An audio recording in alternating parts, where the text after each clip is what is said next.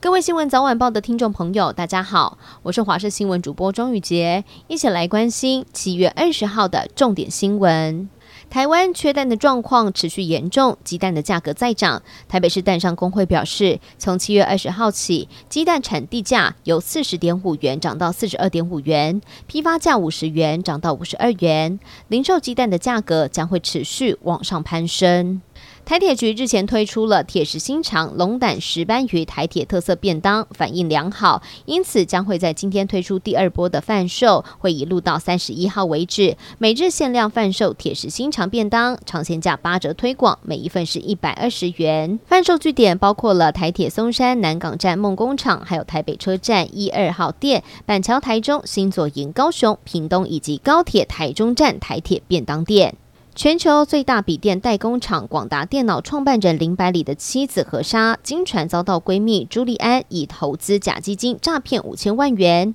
检调追查，朱利安是用电脑软体小画家绘制不实的高投报率，吸引被害人上门，九年来骗了四十多人，得手五亿元。由于他穿梭在政商名流圈，受害者包括了已故作家郑丰喜的遗孀，以及一名政府高官的亲戚，手法和近年来火红的 Netflix。X 影集创造安娜类似，专案小组已经将他声押禁见获准，正扩大追查赃款的流向。失智症在去年全球十大死因中排名第七。世界卫生组织统计，全球失智症的人口大约是五千五百多万，平均每三秒钟就有一个人失智。而最近有药商发表了最新的失智症新药，可以针对阿兹海默症还有血管型失智症的抹剂。近期已经启动了第三期的临床试验规划，预计明年第一季会在美国展开人体临床试验，有望取得美国 FDA 快速审查资格。南投草屯一间生技公司在七月十四号发生了枪击血案，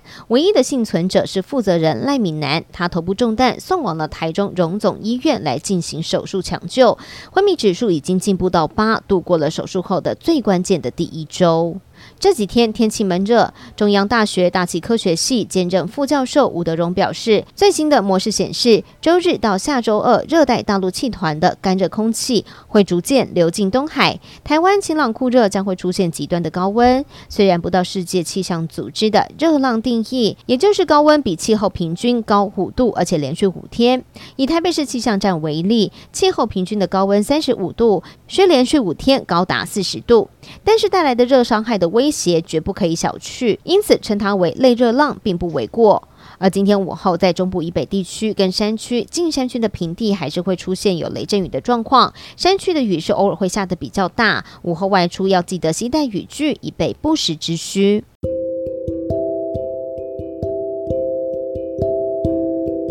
以上就是这一节的新闻内容，非常感谢您的收听，我们下次再会。